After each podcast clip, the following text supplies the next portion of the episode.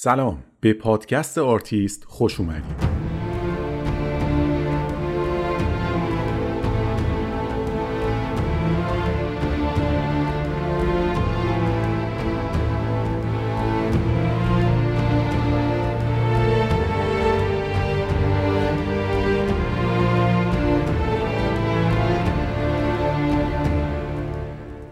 من علی مهدوی هستم و در این پادکست در هر قسمت داستان زندگی یکی از آرتیستای مهم و مطرح تاریخ هنر جهان رو روایت میکنم. این یه پادکست تحلیل اثر هنری یا نقد فیلم نیست، بلکه قصه زندگی افرادیه که با همه موفقیت‌ها و شکست‌ها اسمی جاودانه از خودشون ثبت کردن، تلاش کردن، شکست خوردن، ایستادن و ادامه دادن و البته در بعضی اوقات کمی هم خوش شانس بودن. به آرتیست خوش اومدید.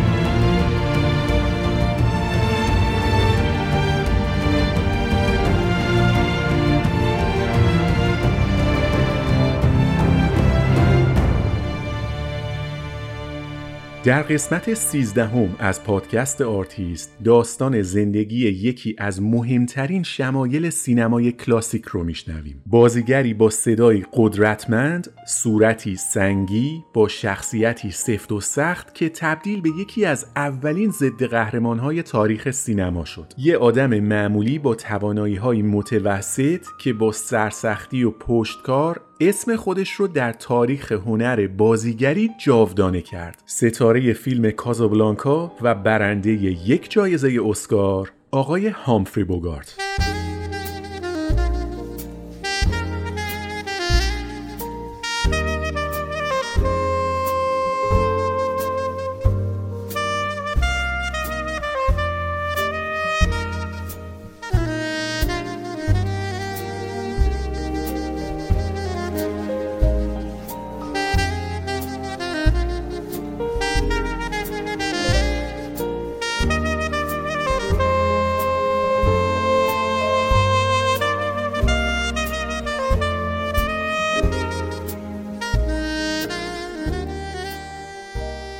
هامفری بوگارت در تاریخ بیست و پنج دسامبر هزار و هشتصد و نود و نه یا چهارم دی ماه سال هزار و دویست و هفتاد و هشت خورشیدی در منهتن نیویورک به دنیا آمد. My name is Humphrey Bogart. In case of those of you in the audience who are either too young or too old know who I am. پدر هامفری بوگارت جراح قلب بود و مادرش هم نقاشی و طراحی میکرد که اتفاقاً درآمدش تقریباً دو برابر شوهرش بود. هامفری در خانواده‌ای ثروتمند به دنیا اومد که چیزی برای پسرشون کم و کسر نمیذاشتن، اما خب پولم خیلی دوست داشتن. این بود که تا هامفری شش ماهش شد و یکم توپل مپل شد، مامانش گفت چه بچه فوتوژنیکی خدا به من داده، کفران نعمته اگه از این رخ پول در نیارم. این بود که صورت هامفری شش ماهه رو نقاشی کرد، بعد برد فروخت به یه شرکتی که غذای بچه تولید می‌کردن و اینجوری عکس هامفری بوگارت کوچولو اومد روی قوطی‌های شیر خشک و در سراسر آمریکا پخش شد. درسته که پدر و مادر هامفری برای آرامش و آموزش پسرشون چیزی کم نمیذاشتن، اما بین والدین و بچه ها رابطه محبت آمیزی حاکم نبود. یعنی مامانش پسرشو دوست داشت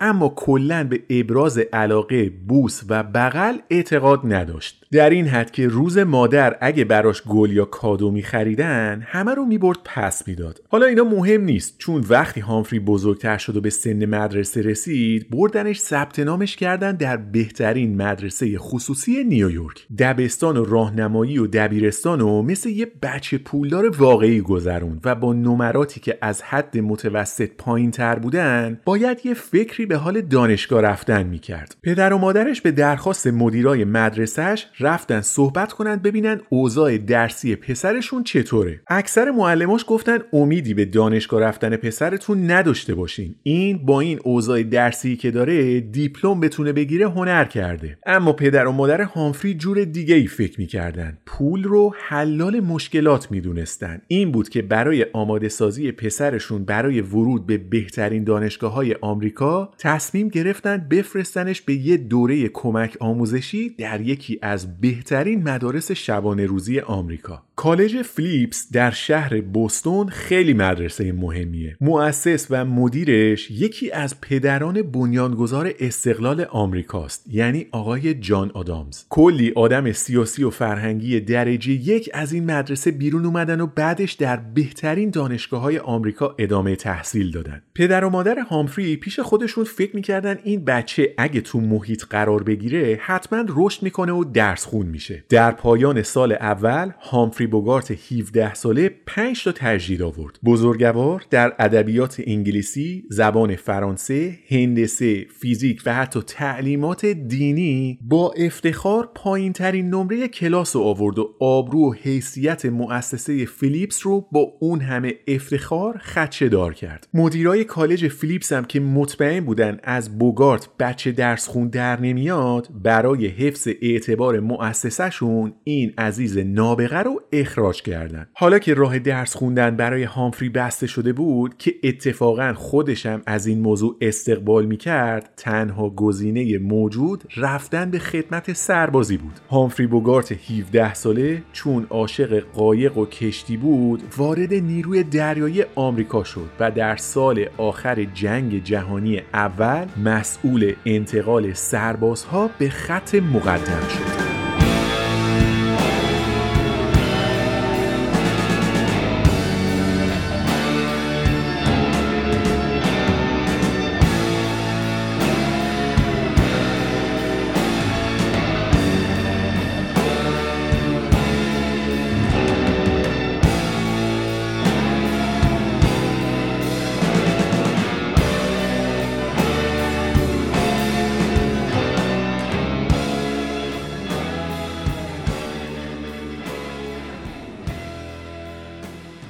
پنج ماه بعد از ورود بوگارت به ارتش، جنگ جهانی اول تموم شد. روزی که داشت کارهای ترخیصش رو از نیروی دریایی انجام میداد، فرماندهش بهش گفت که یکی از سربازا که از دستورات تمرد کرده رو باید ببری سر راه تحویل زندان بدی. یکی رو با دستبند آوردن تحویل هامفری دادن که ببره و تحویلش بده. وسط راه که باید قطار عوض می‌کردن، توی ایستگاه بوستون این زندانی به بوگارت گفت تا قطار بعدی بیاد میشه یه سیگار به من بدی؟ هامفری سیگار گذاشت گوشه لب طرف و تا اومد کبریت بزنه و سیگار یارو رو روشن کنه، طرف از یه لحظه استفاده کرد و با دوتا دستش و لبه فلزی دستبند کوبون توی صورت بوگارت و فرار کرد. خون از صورت هامفری بوگارت سرازیر شده بود، اما بدو بدو رفت و اون فراری رو دستگیر کرد و برد تحویلش داد به زندان. بعدم رفت درمونگاه و لبش رو بخیه کرد. جای این زخم بالای لب بوگارت باقی موند و شد یکی از مشخصات صورت مردونش. حالا که جنگ تموم شده بود باید یه کاری واسه خودش دست و پا می کرد، اما خب چون هیچی بلد نبود رفت پیش باباشو گفت میشه از کانکشنات استفاده کنی یه کار واسه من جور کنی؟ باباشم گفت آره پسرم چرا که نه، چه کاری دوست داری؟ هامفری هم گفت هنر، تئاتر، بازیگری. باباش فرستادش پیش یکی از دوستاش که سالن تئاتر داشت. روابط باباش بهش کمک کرد که اونجا منشی صحنه بشه و با یکم پشتکار تونست بعد از یه مدت تو چند تا نمایش هم بازی کنه. لذت بازیگری کم کم سراسر وجود بوگارت رو فرا گرفت و حالا تبدیل شده بود به مهمترین هدف زندگیش.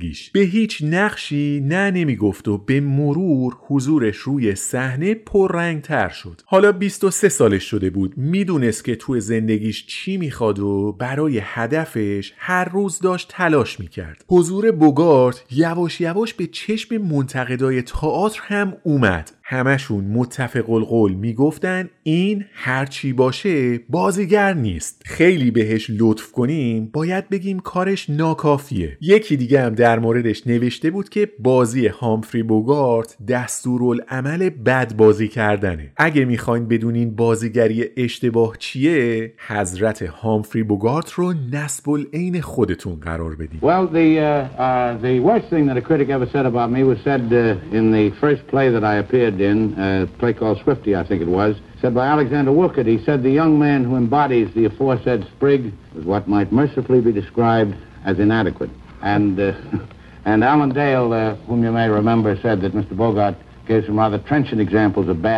درسته که انتقادها زیاد بود، اما بوگارت گوشش به این حرفا بدهکار نبود. از یه طرف منشی صحنه بود و تا موقعیتی پیش می اومد بازی هم می کرد. یه شب توی یکی از نمایشایی که داشتن خبر اومد که هنرپیشه اصلی زن مریض شده و به اجرای اون شب نمیرسه. باید میگشتن دنبال یکی دیگه و بازیگر جایگزین پیدا میکردن. یکی گفت یه بازیگر معروف زن هست به اسم هلن منکن که الان هم سر هیچ کاری نیست. خلاصه رفتن سراغش و اونم قبول کرد که بیاد و توی نمایش اینا بازی کنه. هامفری و هلن از همکارای ناشناس تبدیل به دوستای نزدیک شدن. تیک و تاکشون با هم بیشتر شد و نهایتاً در بهار سال هزار و نهصد و بیست و شش با هم ازدواج کردن.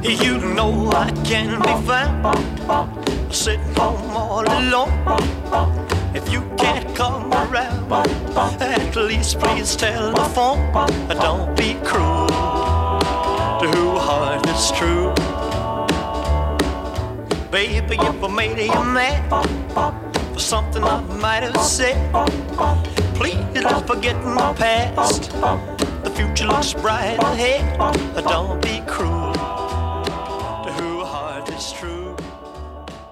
هلن منکن هنرپیشه شناخته شده‌ای بود و موفقیت و مقبولیتش در تئاتر قابل مقایسه با بوگارت نبود. فقط یه سال از ازدواجشون گذشته بود که هر دوتا به این نتیجه رسیدن که وصله تن هم نیستن. این بود که تصمیم گرفتن فقط بعد از یک سال و نیم ازدواج از هم جدا بشن. هامفری یه شش ماهی مجرد بود تا اینکه از طریق یکی از دوستاش با یه بازیگر شناخته شده دیگه آشنا شد. مری فلیپس باز بازیگر معروف تئاتر برادوی وقتی با هامفری آشنا شد در اوج دوران بازیگری خودش بود، اما قیافه مردونه و خوشتیپ بوگارت کار خودشو کرد و این دو نفر در بهار سال هزار و نهصد و بیست و هشت با هم ازدواج کردند. مری فلیپس خیلی به شوهرش کمک میکرد. بوگارت که مدرسه بازیگری نرفته بود، این بود که مری مدام از تکنیک‌های بازیگری میگفت براش. ترجیحش هم این بود که اگه کاری رو قبول میکنه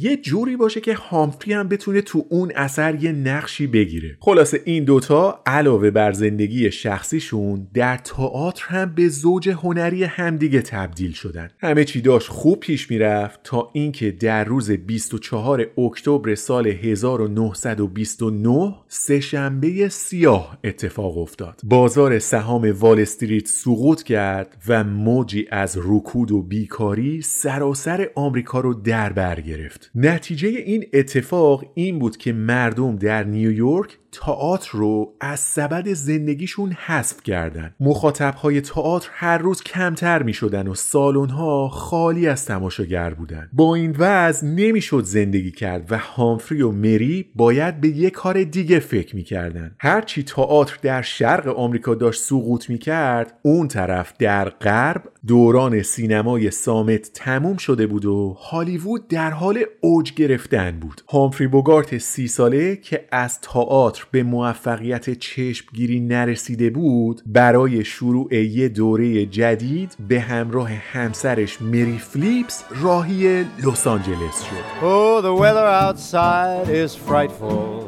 but the fire is so delightful.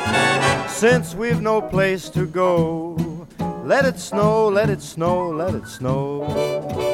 It doesn't show signs of stopping, and I brought some corn for poppin'. The lights are turned down low. Let it snow, let it snow, let it snow. هامفری بوگارت وقتی از نیویورک به لس آنجلس اومد رزومه کاری نسبتاً خوبی داشت و خیلی سریع تونست از کمپانی فاکس یه قرار ملاقات بگیره. اونا هم بعد از یکم سبک سنگین کردن تصمیم گرفتن یه قرارداد شش ماهه باهاش ببندن با هفته‌ای هفتصد و پنجاه دلار حقوق. این دستمزد خیلی زیادی نبود، اما خب بهتر از هیچی بود. بعد از امضای قرارداد بوگارت خوشحال رفت به نزدیکترین بار تا موفقیت خودش رو با یه لیوان ویسکی تکمیل کنه. کنارش یکی دیگه نشسته بود که اونم اتفاقا خیلی خوشحال بود و این دو نفر پا به پای هم شروع کردن به مشروب خوردن و یواش یواش با هم گپ زدن و بیشتر با هم آشنا شدن. بوگارت خودش رو معرفی کرد و گفت که از نیویورک اومده و همین امروز یه قرارداد بسته با فاکس. اون طرفم گفت اسم من اسپنسر تریسیه، اتفاقا منم بازیگرم، چه خوب که همدیگر رو دیدیم. حالا که رفیق شدیم تو به من بگو سپنس، منم به تو میگم بوگی. این اولین بار بود که یه نفر بوگارت رو بوگی صدا میکرد. چیزی که اسپنس اون روز گفت برای همیشه روی بوگارت موند و دوستای نزدیکش از این به بعد اونو بوگی صدا کردن. این شروع یه رفاقت عمیق بین دو تا از بهترین بازیگرهای سینمای آمریکا هم هست. بعدها همسرهای اسپنس و بوگارت هم دوستای نزدیک میشن و مدام با هم رفت و آمد میکنن. بوگی که تصور میکرد در سینما میتونه خیلی سریع پیشرفت کنه، متوجه شد که کار از اون چیزی که فکر میکرده سخت‌تره. نقشایی که بهش میدادن همه درجه سه و چهار بودن. فیلم ها هم یکی از یکی بدتر. خلاصه پنج سال از قراردادش با فاکس گذشت و توی هیچ فیلمی به چشم هیچکی نیومد. الان شده بود سی و شش سالش. دیگه بعد از این همه تلاش باید به یه جایی میرسید. اما خب اوضاع اصلا جالب نبود. سال هزار و نهصد و سی و پنج مری فلیپس که قبل از بحران‌های مالی وال استریت هنرپیشه معروفی بود، دیگه طاقتش تاق شد و به بوگی گفت من هنرپیشه تئاترم و به سینما علاقه ندارم. هالیوود محل مناسبی برای زندگی من نیست. تو هم اگه قرار بود چیزی بشی تو الان شده بودی. بیا برگردیم نیویورک و همونجا دوتایی کار تئاتر رو ادامه بدیم. بوگارت راستش بعدش نمی اومد که دوباره تئاتر رو تجربه کنه، اما از این که از این شاخه به اون شاخه بپره هم خوشش نمی اومد. این بود که به زنش گفت من همراهت میام نیویورک و اونجا با هم میریم روی صحنه، اما به محض اینکه نقش خوبی در سینما بهم پیشنهاد بشه برمیگردم لس آنجلس، از الان گفته باشم. ژانویه سال هزار و نهصد و سی و پنج اولین اتفاق مهم برای ستاره شدن بوگارت اتفاق افتاد. بازی در نمایشی به اسم جنگل سنگی در کنار یه هنرپیشه خیلی معروف دیگه به اسم آقای لسلی هاوارد باعث شد زندگی هنری بوگی یه تکونی بخوره. این تئاتر از ژانویه تا ژوئن سال هزار و نهصد و سی و پنج توی برادوی روی صحنه بود و هر شب هم سالن پر از تماشاچی بود. کارشون انقدر گرفته بود که میشد نمایش رو تا دو سال دیگه هم ادامه داد، اما کمپانی وارنر حق استفاده سینمایی این اثر رو خرید و از لسلی هاوارد دعوت کرد که همون نقشی که توی تئاتر بازی میکرد رو حالا در فیلم هم بازی کنه. لسلی وقتی فهمید برای نقش اول زن بتی دیویس انتخاب شده، دیگه برای امضای قرارداد تعلل نکرد. فقط از تهیه کننده پرسید نقش دوکمانتی رو هم میدین به هامفری بوگارت دیگه؟ اونم جواب داد البته که نه، بوگارت کیه؟ برای اون نقش داریم با جیمز کاگنی مذاکره میکنیم. لسلی هاوارد شش ماه تموم با بوگارت روی این صحنه این نمایش رو بازی کرده بود و میدونست که بهترین گزینه برای این نقش کسی به جز بوگی نمیتونه باشه. این بود که پاشو کرد تو یک کفش و به تهیه کننده گفت یا نقشو میدین به هامفری بوگارت یا منم نیستم. اگه اون نباشه قرارداد منم پاره کنین و بریزین دور. اصرار شدید لسلی هاوارد باعث شد که نقش یه خلافکار به اسم دوکمانتی رو بدن به هامفری بوگارت. جنگل سنگی در زمستان هزار و نهصد و سی و شش اکران شد و مورد توجه مردم و منتقدها قرار گرفت. در کنار تعریف و تمجید از لسلی هاوارد و بتی دیویس که در اون زمان ستاره های سینما بودن، حالا بازی بوگارت هم به چشم اومده بود. بالاخره یه نقشی بازی کرده بود که توش درخشیده بود و این موفقیت بدون کمک و اصرار لسلی هاوارد اتفاق نمی افتاد. هامفری بوگارت هیچ وقت این محبت لسلی رو فراموش نکرد. سالها بعد وقتی بوگارت دختردار شد اسمش رو به احترام هاوارد گذاشت لسلی. جنگل سنگی یه فیلم کلاسیک با داستانی هیجان انگیزه که هنوز هم دیدنی. On the edge of the American desert lies a forest turned to stone, the petrified forest. Grim, silent, mysterious. Here in a lonely desert tavern, fate draws together a strange company. Alan Squire, a vagabond adventurer running away from his past. Gabrielle Maple, a beautiful girl weary of the desert solitude, and Duke Mentee, vicious leader of a notorious band of gunmen, hiding out after a gang massacre. In a short space of twenty-four eventful hours, these characters live a lifetime of romance, adventure, terror, and tragedy. It's one of the most unusual stories ever brought to the screen, The Petrified Forest. Just keep in mind that I and the boys is candidates for hanging. And the first time any one of you makes a wrong move, I'm going to kill a whole lot of you. موفقیت جنگل سنگی این امید رو برای بوگارت ایجاد کرد که حالا میتونه نقش‌های بهتری رو بازی کنه. فیلم پشت فیلم ساخته میشد، اما هیچ کدوم اونی نبود که بوگارت میخواست. هرچی نقش درجه یک مردونه بود یا به جیمز کاگنی میرسید یا ادوارد جی رابینسون یا جورج رافت. این ستا بهترین نقشایی که بوگارت میتونست توشون بدرخشه رو مال خودشون میکردن و اون چیزی که اینا رد میکردن به بوگارت میرسید که نتیجهش میشد کارای متوسط رو به پایین. هامفری بوگارت بعد از جنگل سنگی و در فاصله چهار سال توی سی و چهار تا فیلم بازی کرد که هیچ کدومشون موفقیتی به دست نیاوردن. توی دوازده تاش با شلیک گلوله مرد، توی هشت تاش اعدام شد و توی چهارده تای دیگه هم آخر فیلم افتاد زندان. مسئله فقط عدم موفقیت نبود، چون حضور دائم بوگی در هالیوود باعث شد که مری فلیپس تصمیم بگیره ازش جدا بشه. یعنی نمیشد یکی نیویورک باشه و اون یکی لس آنجلس، یکی عاشق تئاتر باشه و اون یکی عاشق سینما. اینجوری نمیشد زندگی مشترک داشت. این بود که هامفری بوگارت و مری فلیپس در صلح و آرامش و احترام از هم جدا شدن. این میتونست فرصت خوبی باشه برای بوگارت تا سر فرصت روی زندگی حرفه‌ایش تمرکز کنه و ببینه مشکل کار کجاست که نقشای بهتری بهش پیشنهاد نمیشه. توی این مدتی که داشت روی این موضوع فکر میکرد و فیلمای متوسط رو به پایین بازی میکرد، چهل سالش شده بود و هیچ موفقیت چشمگیری به دست نیاورده بود. اونم که وضع زندگی شخصی و دوتا ازدواج ناموفقش بود. همسر سوم آقای هامفری بوگارت در چنین شرایطی وارد زندگی شد و عوض این که کمک کنه بوگی به آرامش برسه، چنان کابوسی از زندگی مشترک رو با هم ساخت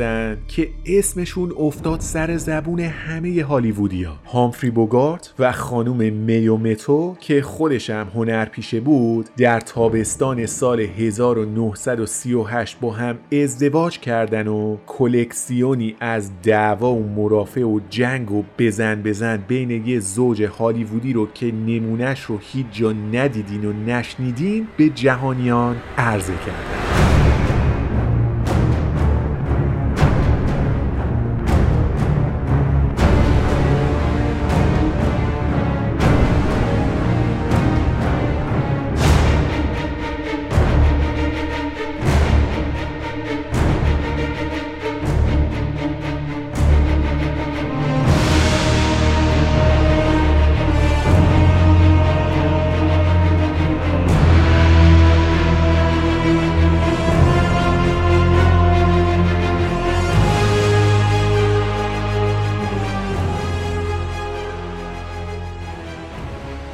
وقتی بوگارت با میو ازدواج کرد، اولش همه چی خوب و رمانتیک بود. هر دو نفر مشروب خورای قهاری بودن. لیوان ویسکی و جین و برندی از دستشون نمی افتاد. هر کدوم پا به پای هم مشروب می‌خوردن و حسابی هم اهل مهمونی و پارتی بودن. اوضاع سیگار کشیدن هامفری که از بیست سالگی شروع شده بود هم توی این دوران به اوج خودش رسیده بود و بوگی روزی دو تا سه تا پاکت سیگار می‌کشید. مشکل رابطه این دو تا این بود که میو شکاک بود، بددل بود، حسود بود. وقتی میدید بوگی با یه دختری گرم گرفته، کنترل اعصاب خودش رو از دست میداد و جلوی همه سر تا پای بوگارت رو فحشکش میکرد. این دو نفر هر جا میرفتن، اولش بگو بخند و بزن به رقص بود و آخرش دعوا و فحش و فضاحت. اصلا یه وضعی بود که کل هالیوود برای این دو نفر اسم گذاشته بودن. بهشون میگفتن بوگارت های درگیر گیر یا بتلینگ بوگارتس. نه اینکه فکر کنین موضوع با دعوا و مرافع حل می‌شد.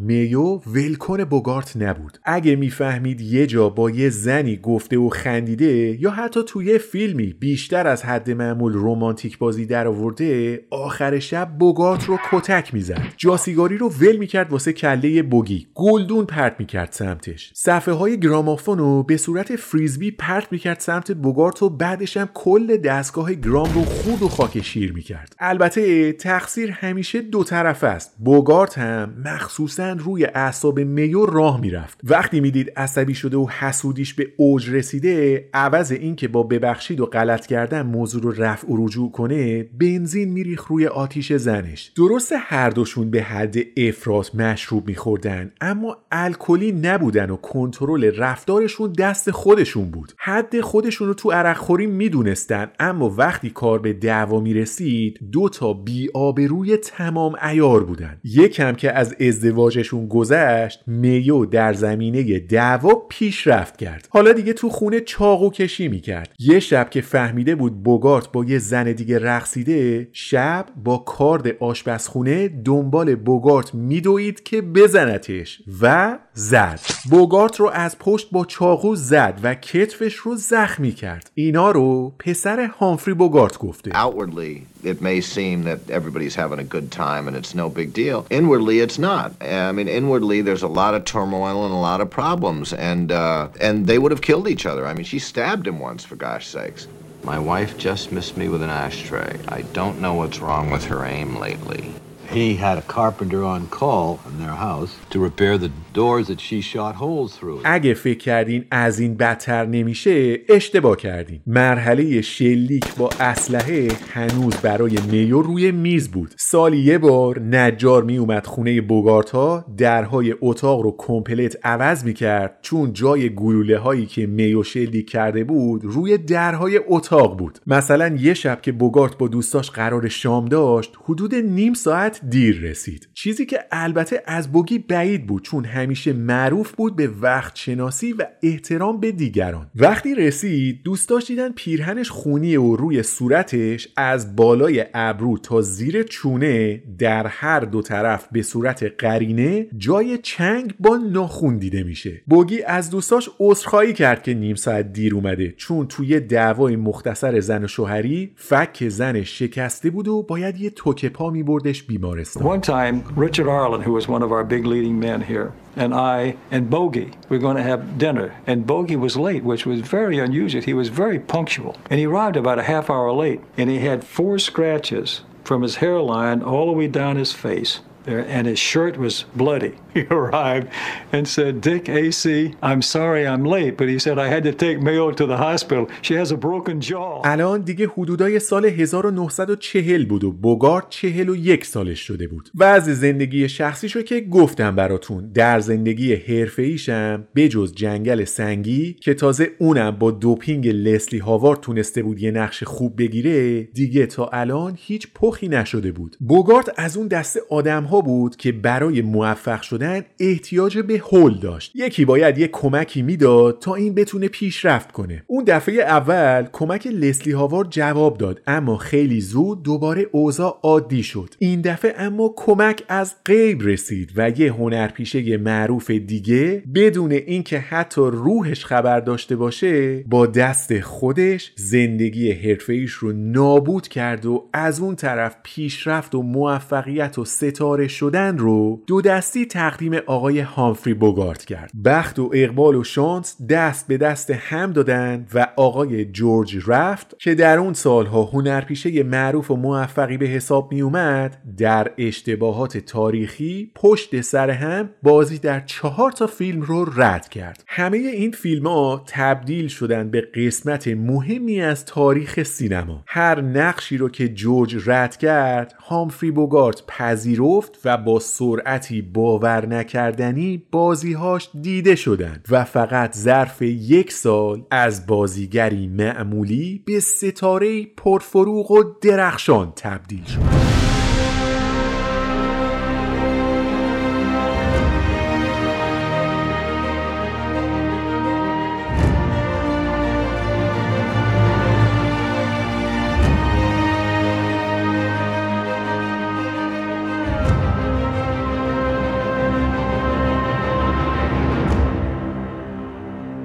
یعنی اگه آدم شانس داشته باشه کار نکردن یکی دیگه ممکنه باعث موفقیت شما بشه. روزی که جان هیوستن تصمیم گرفت فیلم اولش رو کارگردانی کنه، پیشنهاد بازی در فیلم شاهین مالت رو به جورج رافت داد. اونم فیلم رو رد کرد چون دوست نداشت سرنوشت زندگی حرفه‌ایش رو بده دست یک کارگردان فیلم اولی و ناشناخته. جان هیوستن که از معروف‌ترین کارگردانای صاحب سبک سینماست، نقش رو به بوگارت داد و این شد شروع یه رفاقت عمیق و همکاری بسیار موفق. دو تا مشروبخور حرفه‌ای، کتابخون، اهل سینما، خوش صحبت و صاحب ایده خوردن تنگ هم و چند تا از بهترین آثار تاریخ سینما رو کنار هم ساختن، چیزی که زندگی هنری هر دو نفرشون رو متحول کرد. I wrote the Maltese Falcon from the Dashiell Hammett book. Uh, the original intention was to have George Raft play it, but uh, he pulled away from it because he didn't want to trust his career to a young director. And um, Bogart, to my secret delight, was substituted. And um, that picture began, I think, a whole new career for Bogart. همون سال جورج رافت یه فیلم دیگر رو هم رد کرد به اسم سی ارای مرتفع که اتفاقاً فیلمنامش رو هم جان هیوستن نوشته بود. سال هزار و نهصد و چهل و یک شاهین مالت و سی ارای مرتفع اکران شدن و موفقیت بی‌نظیری رو در گیشه تجربه کردن. بوگی حالا شده بود محبوب دل کارگردانا، کسی که اسمش باعث موفقیت فیلم میشد. الان نوبت یه شاهکار دیگه بود. فیلمی به کارگردانی مایکل کورتیس با بازی بوگارت و اینگرید برگمن به اسم کازابلانکا.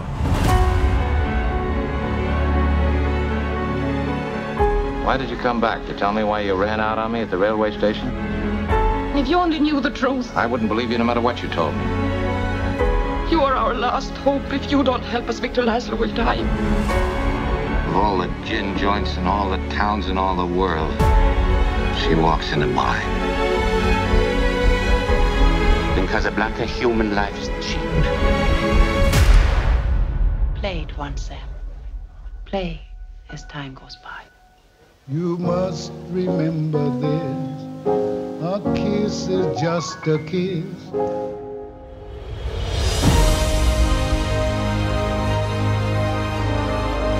I hate this war so much. I don't know what's right any longer. I just sometimes wonder if it's worth all this. I mean, what you're fighting for. Might as well question why we breathe. You knew how much I loved you, how much I still loved you.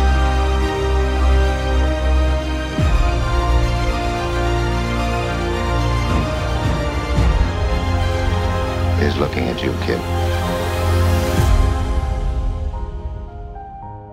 تولید فیلم کازابلانکا پروژه سخت و اعصاب خردکنی بود چون فیلمنامه تکمیل نبود و تکلیف بازیگرها هم با نقشاشون مشخص نبود. هر روز عصر یکی یه ورق میدادن دست بوگارت و برگمن که حفظ کنن و برای فیلمبرداری فردا آماده بشن. همه بازیگرها و همینطور عوامل و حتی کارگردان فیلم هم امیدی به موفقیت کازابلانکا نداشتن، بس که مشکلات در پشت صحنه زیاد بود. بوگارت و برگمن هم رابطه صمیمانه‌ای نتونستن بسازن و دلیلش هم برمیگرده به خوشگلی برگمن و حسودی زن بوگارت. یعنی هامفری اگه دو کلمه در پشت صحنه با برگمن میگفت و میخندید، این موضوع پتانسیل اینو داشت که به قتل و خونریزی ختم بشه. به خاطر همین بوگی در طول ساخت کازابلانکا به آدمی درونگرا، سربزیر و گوشه‌گیر تبدیل شده بود که بجز دیالوگایی که براش نوشته بودن حرف دیگه ای نمیزد.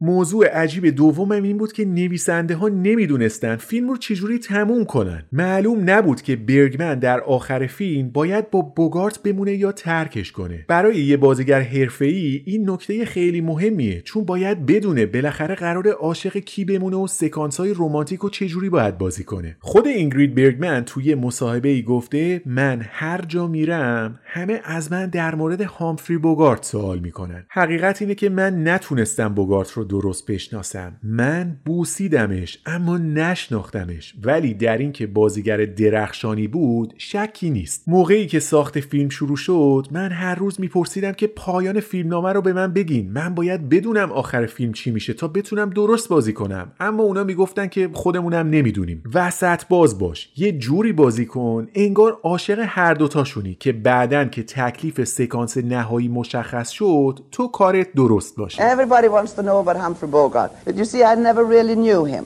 He was a magnificent actor, no question about it, but we had such difficulties when we shot Casablanca. We had no script. And um, everything was done day after day. We got the dialogue in the evening to try to learn it for the morning. And then they didn't even know how to finish the picture. We were going to shoot two ends. One, I would stay with my husband. And the other one was that I should stay on the ground in Casablanca and stay on with Humphrey Bogart. So I said, well, how can I do that? I must know the end of the picture to know how to play a love scene.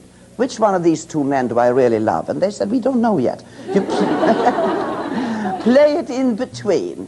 So I never really got to know Humphrey Bogart. کازابلانکا فیلم بسیار موفقی از کار در اومد. در زمان خودش فروش خوبی داشت و به مرور تبدیل به یکی از بهترین فیلم‌های تاریخ سینما شد. توی اون دوران اینجوری بود که قهرمان فیلم زن زیبای هنرپیشه رو در پایان به دست میاره. اما پایان کازابلانکا قلب مخاطب‌ها رو به درد آورد. سکانس نهایی متفاوت بود از چیزای دیگه که مردم اون موقع توی سینما می‌دیدن. فیلمی که کارگر و نویسندش نمیدونستن چجوری تمومش کنن، برنده اسکار بهترین فیلم، کارگردانی و فیلمنامه نویسی شد. هامفری بوگارت هم برای کازابلانکا برای اولین بار نامزد دریافت اسکار شد که البته نبرد. نکته جالبم این که همین چند سال پیش انجمن فیلمنامه نویسان آمریکا عنوان برترین فیلمنامه تاریخ سینمای آمریکا رو به کازابلانکا داد. آقای هامفری بوگارت چهل و پنج ساله در پایان سال هزار و نهصد و چهل و چهار بالاخره بعد از کلی تلاش و مجاهدت به نوک قله موفقیت رسیده بود و با دستمزدی معادل پانصد هزار دلار گرونترین بازیگر مرد سینما بود. مدل سیگار کشیدنش، حرف زدنش و حتی جوری که لیوان ویسکی رو توی دستش میگرفتم برای جوانای اون موقع الگو شده بود. The cigarettes you light one after another won't help you forget her and the way that you love her you're only burning a torch you can't lose but you're on the right track for learning the blues when you're at home alone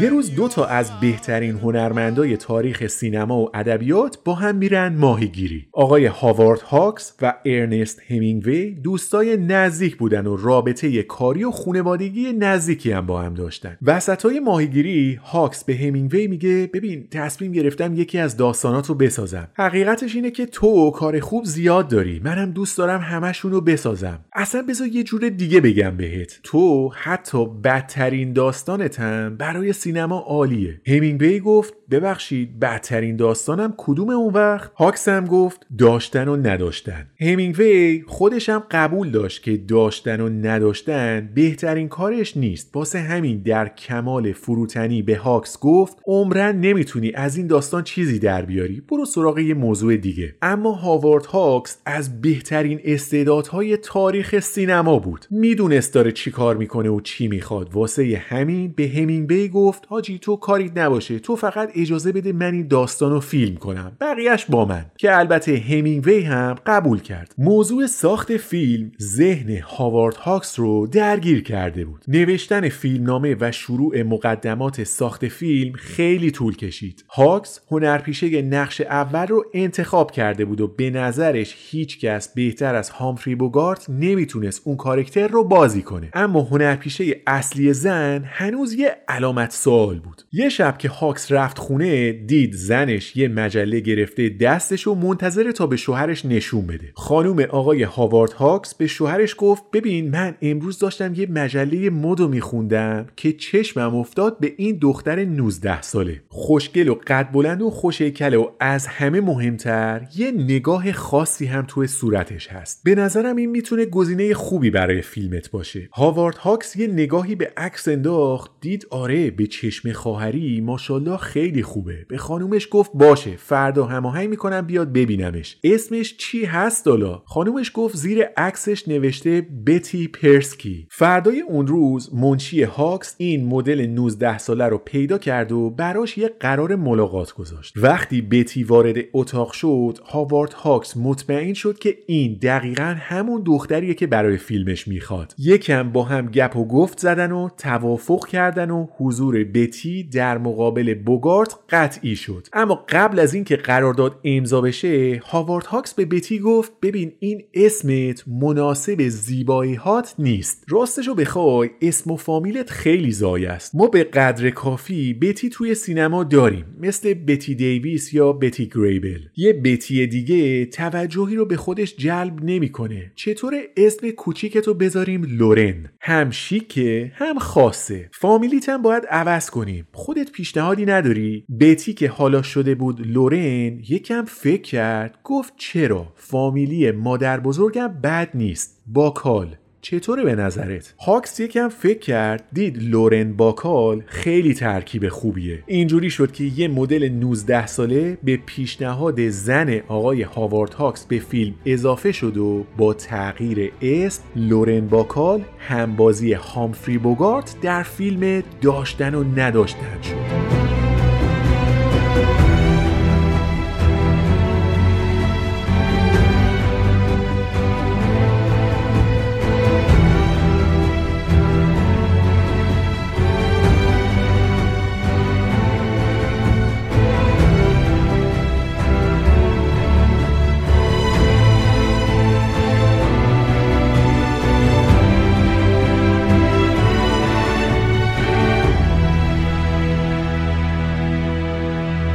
داشتن و نداشتن فیلم درجه یکیه. خیلی اعتقاد دارن اگه بخوایم سه تا از بهترین فیلم‌های هاوارد هاکس رو انتخاب کنیم، داشتن و نداشتن قطعاً جز اون سه تاست. پس با یه اثر هنری طرفیم. پروسه ساخت فیلمم جالب جلو میرفت. لورن باکال که تا حالا کار جدی سینمایی نکرده بود، اولش خیلی خرابکاری میکرد. حقم داشت. یهو از وسط دنیای مد اومده بود جلوی هامفری بوگارت و داشت توی فیلم هاوارد هاکس بازی میکرد. هر کی دیگه هم جاش بود اولش به درد سر می افتاد. اما خب هم بوگارت هم هاکس کار رو براش راحت کردن و با حرفه‌ای‌گری توی هر سکانس راهنماییش می‌کردن تا بازی بهتری انجام بده. لورن باکال اون روزهای اول فکر می‌کرد برای جذاب بودن باید سکسی باشه. سینمای هاکس رو با مجله مد اشتباه گرفته بود. ادا و اطفارایی که استفاده می‌کرد اقراق شده بودن. واسه همین هاکس همون اول بهش گفت لازم نیست این قد صداتو نازک کنی و اشوه بیای. سفت و خشن باش. رفتارات باید زمخت باشه. نگاهت باید از موضع اقتدار باشه. اصلا بذار اینجوری بهت بگم. همه رفتارات باید مردونه باشن اما در قالبی زنانه. He wanted me to be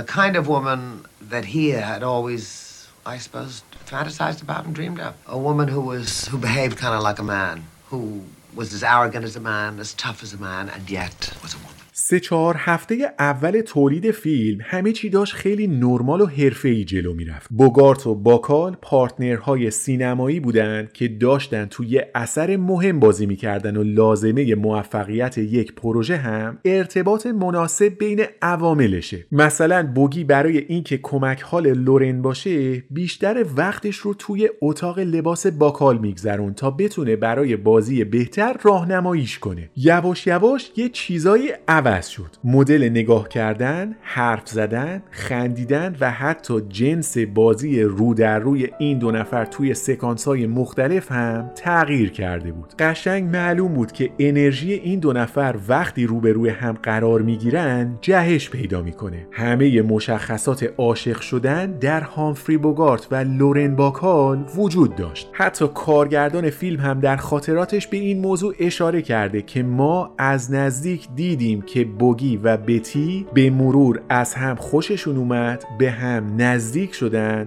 و بعدش یک دل نه صد دل عاشق همدیگه شدن. اتاق لباس و گریم لورن باکال حالا فقط برای راهنمایی در مورد شیوه بهتر بازی کردن نبود. قسمت اعظم وقتشون صرف بوسه های آتشین، عاشقانه و طولانی میشد که نشان از عمق علاقه این دو نفر به همدیگه داشت. Wise men say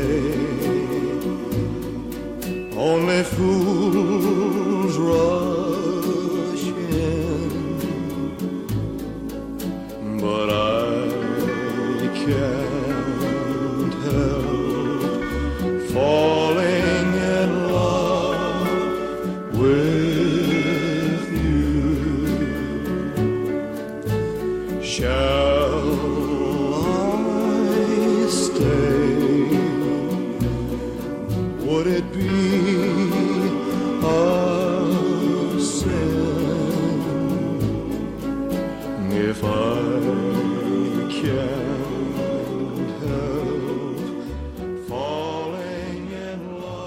علاقه بوگی و بتی به هم عشق در نگاه اول نبود. همه چی به مرور اتفاق افتاد. خود باکال تعریف میکنه که سه چهار هفته اول اصلا صحبتی از عشق و عاشقی نبود. همه چی خیلی یهویی اتفاق افتاد، در کمال تعجب هر دو نفر. The first three four weeks that we were working on the on the on the film were, I mean we were just working on the film and just having a very good time, but certainly there was no romance of any kind. I mean that just accidentally just kind of happened, much to my amazement and I suppose his as well. روزی که بوگارت برای اولین بار لورن باکال رو بوسید در آرامش کامل بود. بهترین لحظه عمرش رو تجربه می‌کرد. انگار زمان متوقف شده بود و این دو نفر افتاده بودن وسط بهشت. اما وسطای کار یهو خشکش زد. انگار سائقه بهش زده باشه. تازه یادش اومد که زن داره. میو میتو تو خونه منتظر زرشه و اگه بو ببره که بوگی از یه دختر دیگه خوشش اومده، پوست از کلش میکنه، چه برسه به این که عاشق شده باشه و طرفم بوسیده باشه. دنیا پیش چشم‌های بوگارت سیاه شد.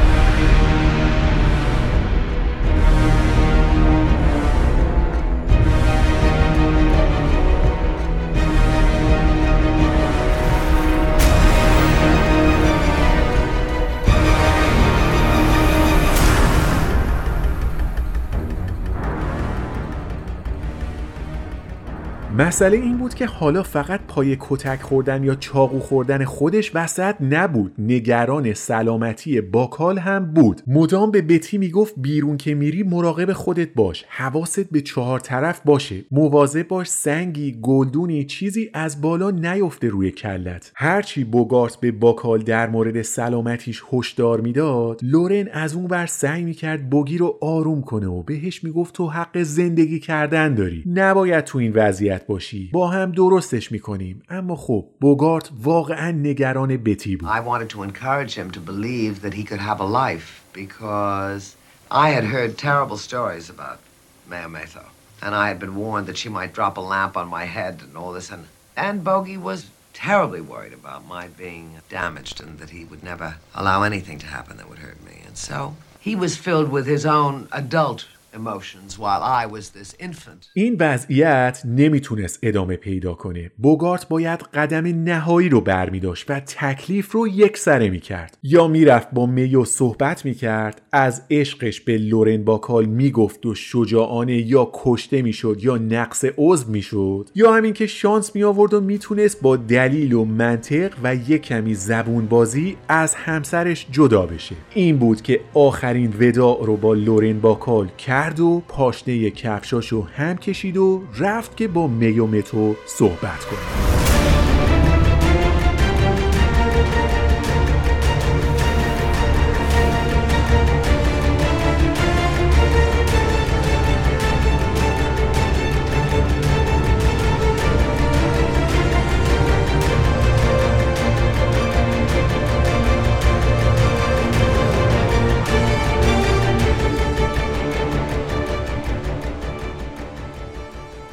وقتی بوگی رسید خونه و در و باز کرد، دید میو خشک و جدی تکیه داده به لبه میز بار و انگار منتظر نشسته تا شوهرش بیاد خونه. حرف توی هالیوود مخفی نمیمونه، مخصوصا اگه پای رابطه دو نفر وسط باشه، خیلی زود همه خبردار میشن. بوگی که رنگش مثل گچ سفید شده بود، تا اومد سر صحبت رو باز کنه، میو با جدیتی ترسناک گفت که خب یه چیزایی شنیدم، خودت میگی یا از روش‌های جایگزین استفاده کنم؟ بوگارت دیگه به مرحله‌ای رسیده بود که غیر قابل بازگشت بود. مرگ یه بار، شیون یه بار. گفتگوی سخت، طاقت فرسا و پر التهاب بین این دو نفر شکل گرفت.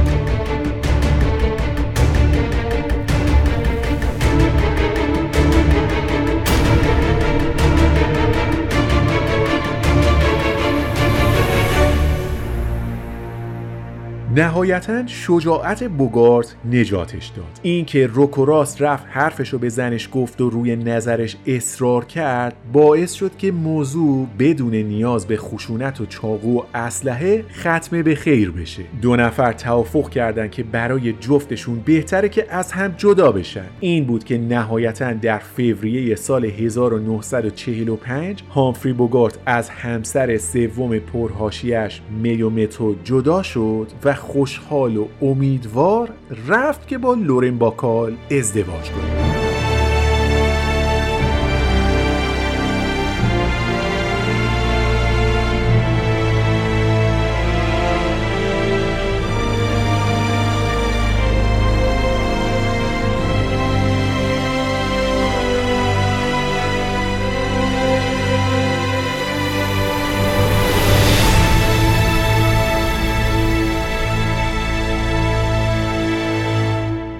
کادوی ازدواجی که بوگارت به همسرش داد یه دستبند بود که یه سوت طلایی کوچیک ازش آویزون شده بود. پیامی که بوگارت با این کادو به زنش داد این بود که هر کجای این دنیا، هر وقت، هر چی که خواستی، فقط کافیه یه سوت بزنی تا من بیام و برات فراهم کنم. این اشاره مستقیم به دیالوگ مهمی از فیلم داشتن و نداشتن هم هست. Oh no, this is a little thing I picked up somewhere very special. Uh, a fellow by the name of Mister Bogart gave this to me uh, in honor of To Have and Have Not, the first picture in which we appeared in together, and uh, it was prompted by a line that I said in the picture. Uh, I don't know whether you remember it or not, but the line goes something like this. Uh, if you want anything, all you have to do is whistle.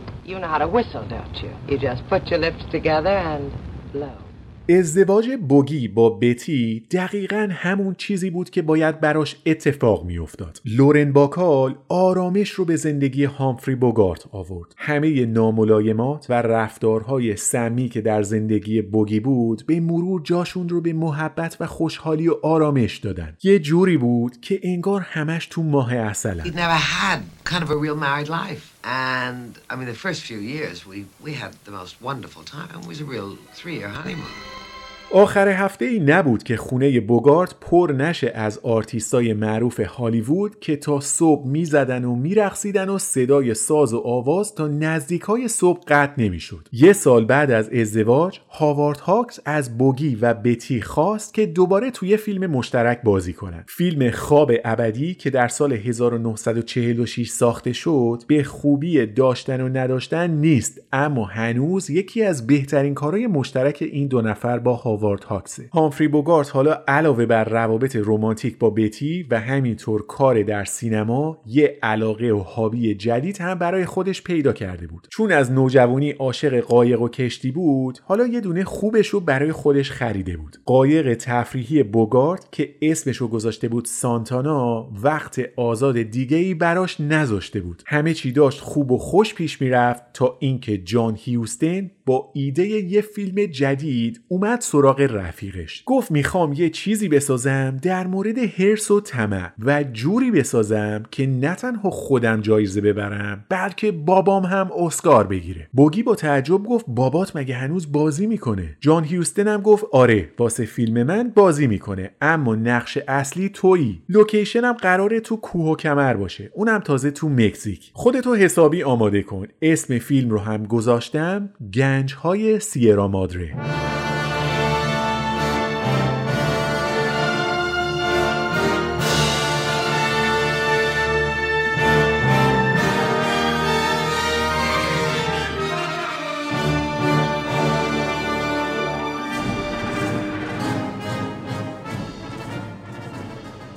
گنج های سیرا مادره بدون شک از بهترین فیلم های بوگارته. کارگردانی جان هیوستن و بازی پدرش توی فیلم هم قطعاً از نکات درخشان این اثره. داستان فیلم در مورد دو تا دوسته که هیچ پولی ندارن، اما بعد از آشنایی با یه پیرمرد خوشمشرب تصمیم میگیرن که ریسک کنن و برن به کوههای مکزیکو طلا پیدا کنن. درآمدشون از یه حدی که بیشتر میشه، حرص و طمع و زیاده خواهی نه تنها شراکتشون رو به هم میزنه، بلکه رفاقتشون رو هم از بین میبره. Up into the forbidding majesty of the great Madre range go men.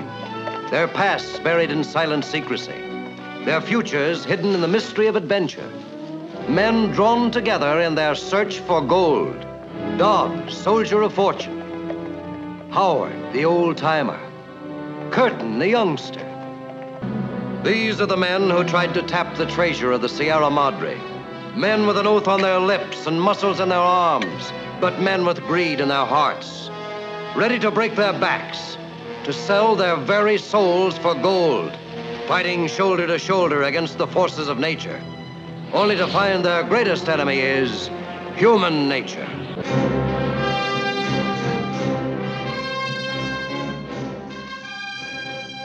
از اتفاقاتی که آکادمی اسکار باید همیشه براش شرمسار باشه اینه که هامفری بوگارت برای این فیلم حتی کاندید هم نشد. تقریبا اکثر منتقدای شناخته شده و ستاره‌های حال حاضر سینما با اشاره به این فیلم همیشه از بازی خیره کننده بوگارت به عنوان الهام بخش یاد کردن. دنیل دی لوئیس گفته وقتی من میخواستم نقشم در فیلم خون به پا خواهد شد رو بازی کنم، به شدت تحت تاثیر بازی بوگارت در گنج‌های سیرا مادره بودم. چند سال پیش منتقدهای سینما برای انتخاب خاطر انگیزترین و محبوبترین شخصیت‌های سینمایی رأی‌گیری کردند که ویتو کورلئونه با بازی مارلون براندو اول شد. دابز، شخصیتی که بوگارت در گنج‌های سیرا مادره بازی می‌کنه، دوم شد و اسکارلت اوهارا با بازی ویویان لی هم در جایگاه سوم قرار گرفت. مارتین اسکورسزی گفته ما بوگارت رو در سیرا مادره دوست داریم چون توی این فیلم به ما درس زندگی میده. برای نشون دادن حرص و طمع خودش رو غرق میکنه، سقوط میکنه تا ما رو هوشیار کنه. And we watch our our hero in a way. You like Bogart. You really like him. And you watch Fred C. Dobbs go downhill and you go with him. You go with him because he's going to teach us a lesson about greed and life. But in order to teach us that lesson, he's going to have to take the dive. بی توجهی اسکار به بازی بوگارت البته براش مهم نبود، چون همیشه گفته بود که اسکار هیچ موقع براش در جایگاه اول نبوده و نیست. چیزی که باعث ناراحتیش بود اصلا بحث جایزه و این چیزا نبود. دوستای نزدیکش، بازیگرها، کارگردانا و نویسنده هایی که باهاشون کار کرده بود، یکی یکی داشتن احضار میشدن به دادگاه که اونجا بازجویی بشن تا ثابت بشه کمونیست نیستن. بوگی هر شب که تلویزیون رو روشن میکرد میفهمید که یکی دیگه از دوستاش مجبور شده بره و به کمیته فعالیت‌های ضد آمریکایی کنگره جواب پس بده. نوزده نفر از دوستاش دونه دونه پاشون به این کمیته باز شده بود تا اونجا ثابت کنن که کمونیست نیستن و تا وقتی هم که این موضوع اثبات نمیشد میرفتن توی لیست سیاه و به صورت غیر رسمی اجازه کار نداشتن. هامفری بوگارت آدم بخشنده‌ای بود، لوتی مسلک بود. به محض اینکه میدید یکی از دوستاش بیکاره یا رفته توی لیست سیاه کنگره حتما کمکش میکرد. وقتی دید حق شهروندان آمریکایی داره در خلال این بازجویی ها ازشون سلب میشه، به همه دوست و آشناهای معروفش زنگ زد، یه گروه از سلبریتی ها تشکیل داد تا با هم پاشن برن واشنگتن و به این رفتار کنگره اعتراض کنن. بیست و پنج نفر از مشهورترین افراد هالیوود با بوگارت به ساختمون کنگره رفتن و توی یکی از جلسات دادگاه شخصاً حضور پیدا کردند تا توجه رسانه ها رو به این رفتار غیر عادلانه جلب کنند. چیزی که بوگی اونجا دید بیقانونی محض بود. نمایندگان مجلس که اصولاً باید حامی حقوق مردم باشن به متهمین اجازه حرف زدن نمیدادن. پلیس با این افراد مثل مجرمین خطرناک برخورد میکرد. صدای کوبیدن چک کش چوبی قاضی روی میز اجازه نمیداد که این افراد از خودشون دفاع کنند. بوگارت در اعتراض به قاضی گفت صدای چکش تو سراسر آمریکا رو فرا گرفته، چون هر بار که میکوبیش رو میز در واقع داری متمم اول قانون اساسی آمریکا رو لگدمال میکنی. We sat in the committee room and heard it happen. We saw American citizens denied the right to speak by elected representatives of the people. We saw police take citizens from the stand like criminals. We saw the gavel of a committee chairman cutting off the words of free Americans. The sound of that gavel rings across America because every time your gavel struck, it hit the First Amendment to the Constitution of the United States. سه سال بعد از ازدواج بتی و باگی، حالا هر دوشون خوشحال بودن، چون به زودی صاحب اولین فرزندشون می شدن. دو ماه قبل از اینکه بچه به دنیا بیاد، خانواده بوگارت یه مهمون ویژه داشتن. آقای هری ترومن، رئیس جمهور وقت آمریکا، شب مهمون بوگارت ها بود. بعد از شام، هری ترومن به لورن باکال گفت خودت فکر میکنی بچت پسره یا دختره؟ بتی هم گفت نمیدونم والا، فرقی هم نمیکنه البته. بعد همین سوالو از بوگی پرسید، گفت تو چی فکر میکنی؟ اونم گفت شک ندارم که دختره. ترومن گفت ولی من حاضرم سر بیست دلار شرط ببندم که پسره. هامفری بوگارت و هری ترومن دست دادن و سر جنسیت بچه با هم شرط بستن و ترومن شرط رو برد. پسر اول بوگارت و باکال در ژانویه هزار و نهصد و چهل و نه به دنیا اومد و اسمشو گذاشتن استیفن، یعنی اسم همون کاراکتری که بوگی در فیلم داشتن و نداشتن نقشش رو بازی کرده بود. بوگارت یه چک بیست دلاری نوشت به اسم هری ترومن و فرستاد به کاخ سفید. ترومن هم همون چک رو با یه نامه برگردون به خودش. توی نامه ضمن تشکر از وفای به عهد نوشته من ندیده بودم کسی بدون اصرار و پافشاری شرطی رو که باخته رو پرداخت کنه. لطف کن و از طرف من این پول رو به پسرت کادو بده. We had dinner with him, uh, he and his wife out here one night and uh, uh... Miss Bacall at that time was uh, pregnant, and I made him a bet that the uh, child would be a uh, girl, and uh, he bet it would be a boy, and uh, of course I lost because it was a boy, and so I sent him the twenty dollars with the request that he return it autographed, signed on the back so that I could keep it as a memento, which he did. سال هزار و نهصد و پنجاه و یک جان هیوستن با یه ایده جدید دیگه اومد سراغ بوگارت. گفت یه کاری رو میخوام شروع کنم و تو هم نقش اصلی هستی، فقط ساختش یکم سخته. بوگارت گفت از لوکیشن گنج های سیرا مادره مگه بدترم وجود داره؟ جان هیوستن هم گفت آره بابا، کجاشو دیدی؟ میخوام ببرمت کنگو، آنگولا. البته نه، بذار اینجوری بگم که خوشت بیاد. قراره ویسکی بخوریم و سیگار بکشیم. اون گوشه کنار اگه وقت شد فیلمم میسازیم. بوگی هم گفت تو متخصص پیدا کردن لوکیشن های پرتی، اگه بگم قله اورست هم میشه دوربین برد، مطمئنم این کارو میکنی. Probably the most inaccessible part because he likes to shoot where it's almost impossible to shoot. If he could get a camera on top of Mount Everest he'd have one there, believe me. وقتی بوگارت و جان هیوستن با هم توافق کردن، هنرپیشه نقش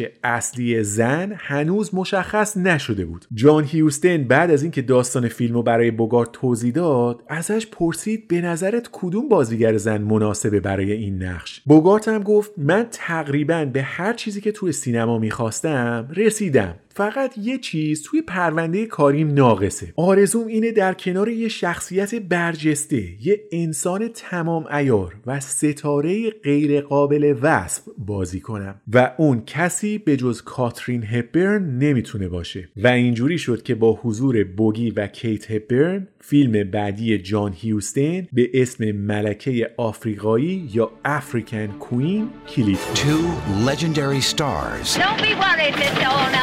One extraordinary adventure. Makes your blood race, your face numb, and your spirit soar. The African Queen.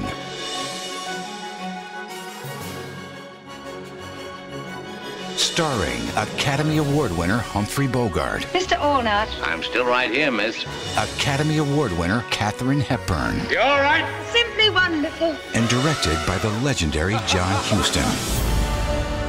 One of A F I's top one hundred films.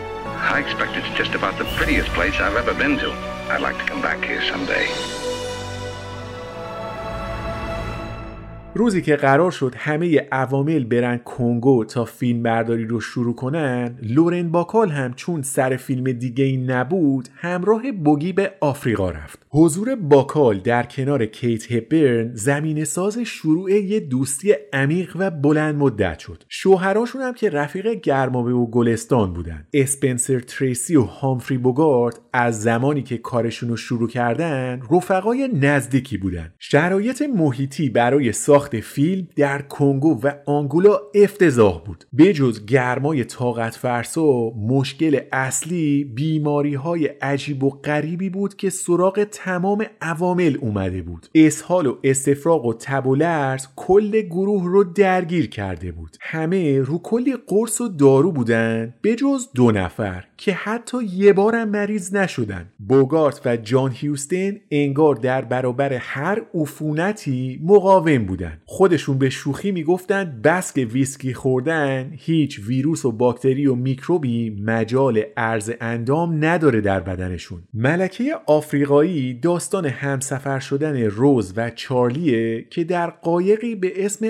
افریکن کوین انجام میشه و این دو نفر تصمیم میگیرن در حرکتی شجاعانه ضربه کاری به یکی از کشتی‌های آلمان نازی بزنن. در طول سفر کم کم همدیگر رو میشناسن و به مرور به هم علاقه‌مند میشن. در توانایی‌های کاترین هپبرن که شکی نیست. هنوز بعد از این همه سال کیت با دریافت چهار اسکار نقش اصلی پر افتخارترین بازیگر تاریخ سینماست. بدبستون هنری بین هپبرن و بوگارت سبب خیر شد و دیگه این دفعه رو برگردوندن اعضای آکادمی از بازی خوب بوگی امکان پذیر نبود. در بیست و چهارمین مراسم اسکار در حالی که مارلون براندو هم برای اتوبوسی به نام هوس کاندید دریافت جایزه بود، اسکار بهترین بازیگر نقش اصلی مرد به هامفری بوگارت رسید. The nominees are Humphrey Bogart in The African Queen,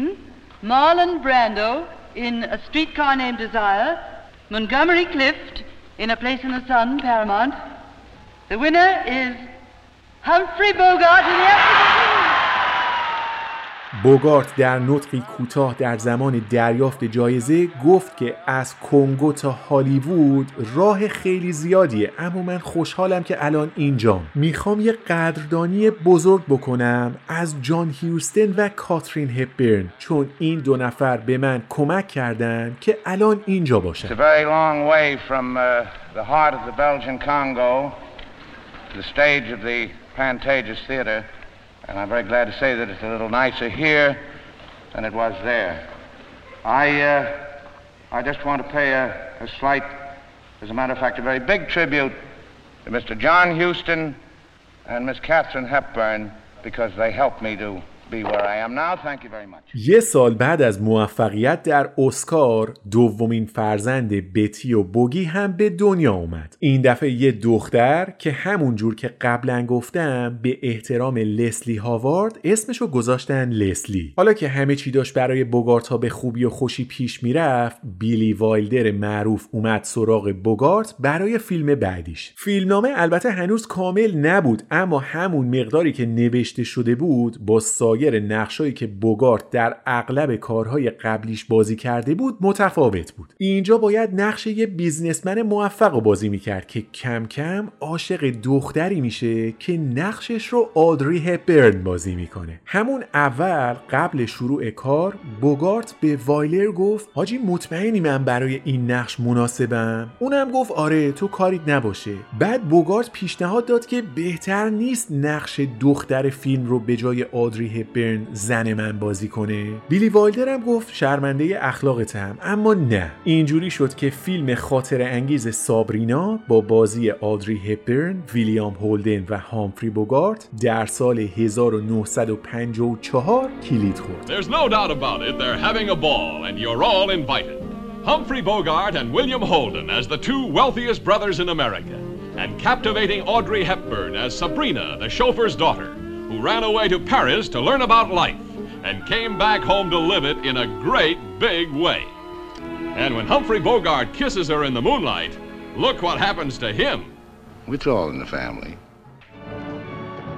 همون سال بوگارت پنجاه و پنج ساله یه فیلم دیگه هم داشت به اسم شورش در کشتی کین که برای این فیلم کاندید دریافت اسکار شد، اما این بار مغلوب مارلون براندو برای فیلم دربارانداز شد. دوستاش که دیدن جایزه نبرده و حالش گرفته است گفتن پاشو دست بتی رو بگیر یه هفته بریم لاس وگاس، اونجا دوره همیم و کلی خوش میگذره. یه جمعی از بهترین سلبریتی‌های سینما و موسیقی شامل فرانک سیناترا، دین مارتین، سامی دیویس، الیزابت تیلور، تونی کورتیس، ایوا گاردنر و کری گرانت در کنار بوگارت و باکال همه با هم رفتن لاس وگاس تا هم توی کنسرت سیناترا شرکت کنن و همین که بزنن و برقصن و حسابی خوش باشن. حضور این همه ستاره در هر مجلسی باعث میشد تمام بلیط‌های اون مراسم در کسری از ثانیه نایاب بشه. یه شب بعد یکی از همین کنسرت تا همشون مست و داغون تلو تلو خوران اومدن ویلای بوگارت تا عرق خوری رو ادامه بدن. لورن باکال که اهل مشروب خوردن نبود و باهاشون نرفته بود تا چشمش به اینا افتاد گفت وقتی داشتین می اومدین و دست انداخته بودین گردن هم و از خنده قش کرده بودین من از دور دیدمتون، خیلی گنگتون بالاست، انگار همتون اعضای یه باندین،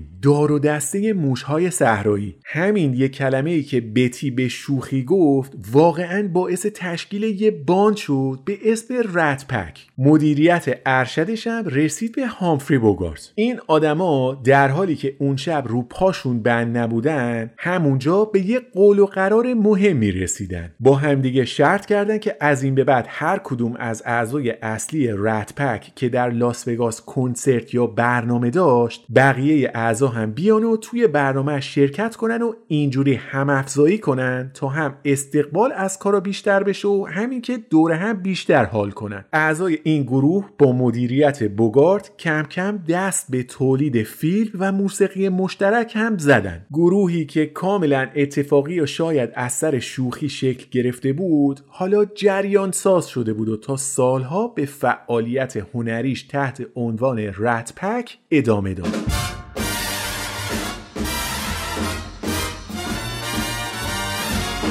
When I walk through a jam, no one knows who I am. Put your head on my chest, and I'm Mister Success.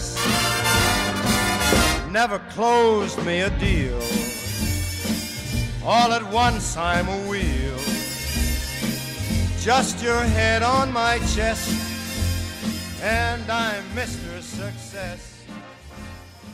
در اوایل سال هزار و نهصد و پنجاه و شش یه روز که بوگارت داشت حاضر میشد تا بره سر فیلم برداری کار جدیدش بتی یه نگاهی بهش کرد و گفت ببین حس میکنم لاغر شدی، زیر چشت گود افتاده و صورتت هم تکیده شده، میخوای یه وقت بگیرم بریم دکتر؟ بوگی هم گفت نه بابا چیزی نیست، احتمالاً مال شب بیداری و مهمونی‌های آخر هفته است. یکم از این ماجرا گذشت ولی در نظر لورن باکال بوگی واقعاً لاغرتر شده بود، حتی به نسبت هفته قبل هم که دیده بودش به نظر ضعیف‌تر می اومد. می دونست مردا با پای خودشون دکتر برو نیستن، باید زورشون کرد. این بود که خودش زنگ زد و وقت گرفت و عصر همون روز رفت دنبال بوگی و با ضرب و زور بردش توی مطب دکتر. تشخیص بیماری احتیاج به عکس و آزمایش داشت که با برنامه کاری پرمشغله‌ای که بوگارت داشت انجام دادنش سخت بود، ولی اصرار بتی باعث شد که فقط یه هفته بعد از ویزیت اول حالا با عکس و آزمایش کامل برن برای معاینه. دکتر بوگارت عکس و آزمایش رو که نگاه کرد رنگ از صورتش پرید، باورش نمیشد که یه بیماری میتونه اینقدر پیشرفت کرده باشه. در حالی که نفس توی سینه بوگارت و باکال حبس شده بود دکتر به خودش مسلط شد و به هامفری بوگارت گفت که تو سرطان مری داری، بیماریت خیلی پیشرفت کرد و خیلی دیر به دکتر مراجعه کردی، هر کاری داری رو باید همین الان متوقف کنی و بستری بشی و عمل کنی. در اوایل مارچ هزار و نهصد و پنجاه و شش بوگارت جراحی کرد. یکی دو ماه هم حالش خوب بود، اما بعد از معاینات تکمیلی دکترها متوجه شدن که عمل جراحی موفقیت آمیز نبود و باید راهکار دیگه‌ای رو پیش بگیرن. گزینه بعدی شیمی درمانی بود که در تابستون سال هزار و نهصد و پنجاه و شش انجام شد. با پایان دو دوره شیمی درمانی سنگین اوضاع نه تنها بهتر نشد که بدتر هم شد. متاستاز دستگاه گوارش بوگی رو فلج کرده بود و چاره‌ای بجز جراحی دوم نبود. نوامبر همون سال جراحی دوم هم انجام شد و هامفری بوگارت در ضعیف‌ترین وضعیت جسمانی خودش بود. وزنش رسیده بود به سی و شش کیلوگرم. قدرت هر گونه حرکت رو از دست داده بود و به سختی میتونست صحبت کنه. لورن باکال هر کاری از دستش برمی اومد رو برای همسرش انجام داد، اما نتیجه سالها سیگار کشیدن و مشروب خوردن سنگین به این راحتی قابل درمان نبود و دیگه کار از کار گذشته بود. آخرین مهمونایی که اومدن و از بوگی عیادت کردن دوستای قدیمیش کیت هپبرن و اسپنسر تریسی بودن. آخر شب وقت رفتن اسپنس به بوگارت گفت ما دیگه میریم رفیق، شب بخیر. بوگارت اما در جواب اسپنس با لحنی ملایم گفت شب بخیر نه، خدا حافظ اسپنس. فردای اون روز در چهاردهم ژانویه سال هزار و نهصد و پنجاه و هفت هامفری بوگارت، یکی از مطرح‌ترین ستاره‌های دوران کلاسیک سینمای آمریکا، بر اثر ابتلا به سرطان مری در سن پنجاه و هفت سالگی چشم از جهان فرو بست.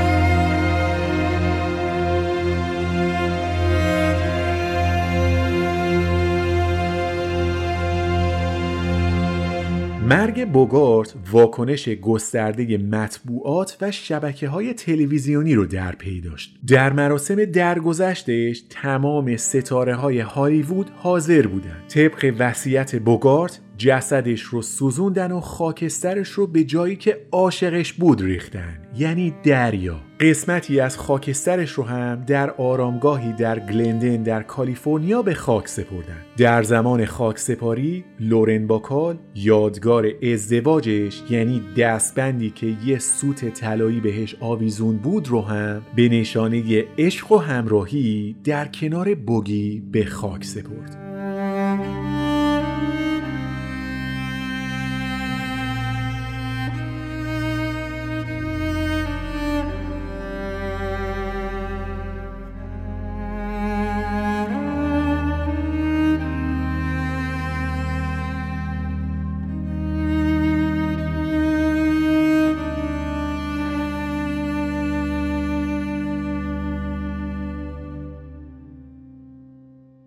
سابق اینجوری بود که هر کانال تلویزیونی رو که میزدین یکی داشت ستاره های سینما رو مسخره میکرد. ستاره های دوران کلاسیک هر کدوم یه جوری منحصر به فرد بودن، برای همین از صبح تا شب سوژه کمدین ها قرار میگرفتن. بازیگرایی مثل جان وین، کری گرانت، گری کوپر و هامفری بوگارت متمایز بودن، منحصر به فرد بودن، کاراکتر داشتن، برای همین میشد اداشون رو در آورد و باهاشون شوخی کرد. بازیگرای مدرن همه درس خوندن، مهارت و تکنیک بازیگری بلدن، اما به نظر میاد منحصر به فرد نیستن. نه صدای خاصی دارن، نه چهره متمایزی. در مورد هامفری بوگارت این تفاوت کاملا به چشم میاد. احتمالاً هیچ کس نمیتونه مدل خاص سیگار کشیدن بوگارت رو فراموش کنه. موضوع انقدر خاص و منحصر به فرد شده که در زبان انگلیسی یه فعل جدید ساختن به اسم بوگارتینگ، یعنی با جون و دل سیگار کشیدن و سیگار رو از این گوشه لب به اون طرف سر دادن. یکی از دلایل ماندگار شدن بوگارت این بود که خیلی شبیه مردم معمولی بود از هر نظر. بوگی نه خوشگل بود، نه خوشتیپ بود، نه چشاش سبز بود، نه بلد بود برقصه یا بخونه و حتی بلد نبود کمدی یا وسترن بازی کنه. اما یه چیز داشت، بازیگر مخاطب بود، عین تماشاچی‌ها بود. چون امکانات ویژه‌تری نسبت به اون عموم مردم نداشت، اونا هم باهاش ارتباط برقرار میکردن، چون یکی مثل خودشون بود، یه آدم معمولی با توانایی‌های متوسط. حتی سوتی دادناش هم شبیه آدم معمولیا بود. مثلا یه بار که لورن باکال کنارش بود و مجری داشت باهاشون مصاحبه میکرد، ازش پرسیدن بهترین فیلمایی که بازی کردی به نظر خودت کدومان؟ بوگی هم یه کمی فکر کرد و گفت به نظرم جنگل سنگی، کازابلانکا و گنج های سیرا مادره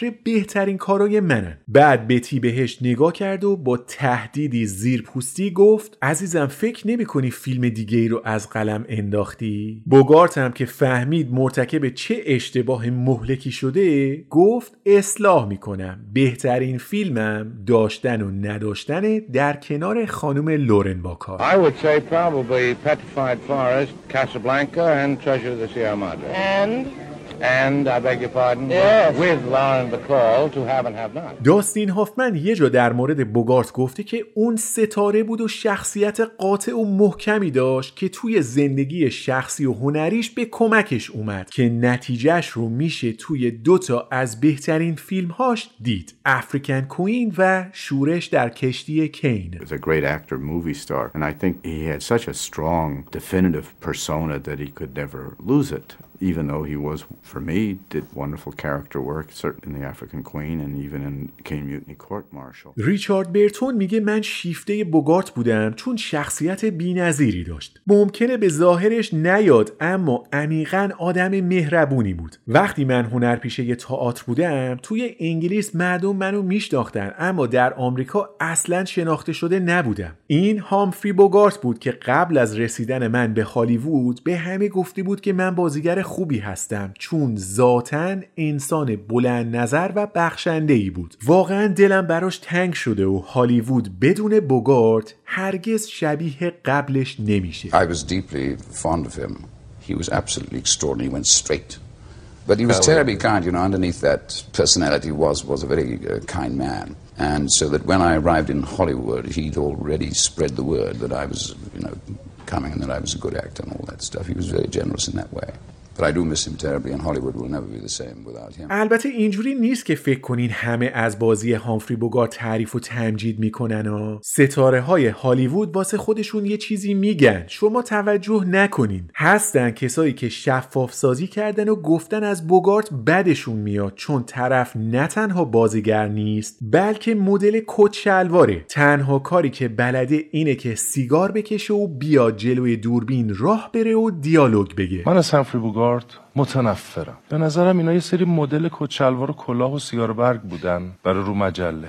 این آدم راه میره دیالوگ میگه دیگه جلو دوربین. اصلا اگه بازیگری اینه نمیدونم. اینگرید بردمن البته با این نظر آقای مدیری موافق نیست. بوگارت رو بازیگری بی‌نظیر میدونه و با اشاره به صدای خاصش میگه که بهتون قول میدم همین الان که اسم هامفری بوگارت اومد صداش اتوماتیک توی ذهن شما پلی شد. درسته که آدم سفت و سختی به نظر می اومد اما در واقع خیلی دوست داشتنی بود. بذار یه حقیقتی رو بهتون بگم، اجرای سکانس های عاشقانه برای من اصلا سخت نبود چون وقتی یکی مثل هامفری بوگارت با اون بازی خاصش توی چشماتون نگاه میکنه و عاشقتونه، این نه تنها جذابه بلکه کار کردن رو هم راحت میکنه. And uh, I think it's absolutely wonderful. I mean, I'm so pleased when I see that he looks at me with such love in his eyes.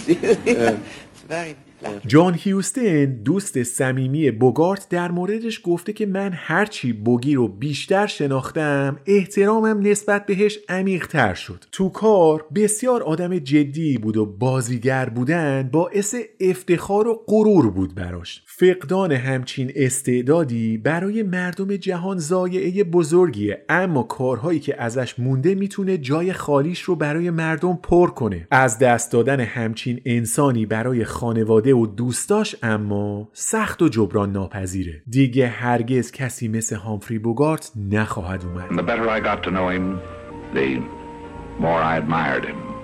He was a very serious man about his work. He took great pride in being an actor. It's um, a loss to the world, of course, but um, the world can refer to it in the pictures that remain behind. The loss to his to his family and to his friends is therefore all the greater. Um, there'll never be another Bogart. جدیداً زیاد میشنویم که در مورد بازیگرای جدید میگن فلانی مارلون براندوی دومه یا مثلا کلارک گیبل مدرنه، اما تا حالا نشنیدیم که بگن فلان بازیگر هامفری بوگارت جدید سینماست. واقعا به نظر میرسه همونطوری که جان هیوستن گفت بوگی قابل جایگزین کردن نیست. در سال دو هزار و شش شهرداری نیویورک اسم بخشی از خیابون صد و سه منهتن رو به هامفری بوگارت تغییر داد. این قسمت رو با حرفهای لورن باکال در مورد همسرش تموم میکنم. میگه بوگارت شخصیت بی‌نظیری داشت، صداقت داشت و باهوش بود. میدونست که زندگی یه سفره و باید در مسیر درست حرکت کرد. توی مهمونی‌های مختلف هر وقت صدای شادی و خنده میومد من سرمو میچرخوندم و بوگی رو همونجا میدیدم. اصیل بود، کپی نبود، نمونه نداشت و همین اصالت اونو برای من جذاب میکرد. دیوانوار دوستش داشتم و کامل ترین چیزی بود که از زندگی طلب کردم و در کمال خوشبختی بهش رسیدم. Well, I think I know the gifts that he had uh, and they were among other things a tremendous character, total integrity and honesty and intelligence. Many surprising qualities. He knew the way to live life. He knew that you had to travel a certain road. I mean, whenever I'd be at a party, I would look across the room and wherever there were people laughing and there was, he was there because he, he was an original. There wasn't anybody like him. And so he was dazzlingly attractive. I was so mad about him and he, he was more than I ever thought I would ever have in my life. And uh, now the end is near. So I face the final curtain. My friend, I'll say it clear. I'll state my case, of which I'm certain. I've lived a life that's full. I traveled each and every highway. And more, much more than this, I did it my way. Regrets, I've had a few, but then again, too few to mention. I did what I had to do, saw it through without exemption. I planned each charted course. ممنون که به قسمت سیزدهم از پادکست آرتیست گوش دادید. اگه از این قسمت خوشتون اومد لطفاً برای دوستاتونم بفرستید. تا قسمت بعد که خیلی هم دور نخواهد بود مراقب خودتون باشید.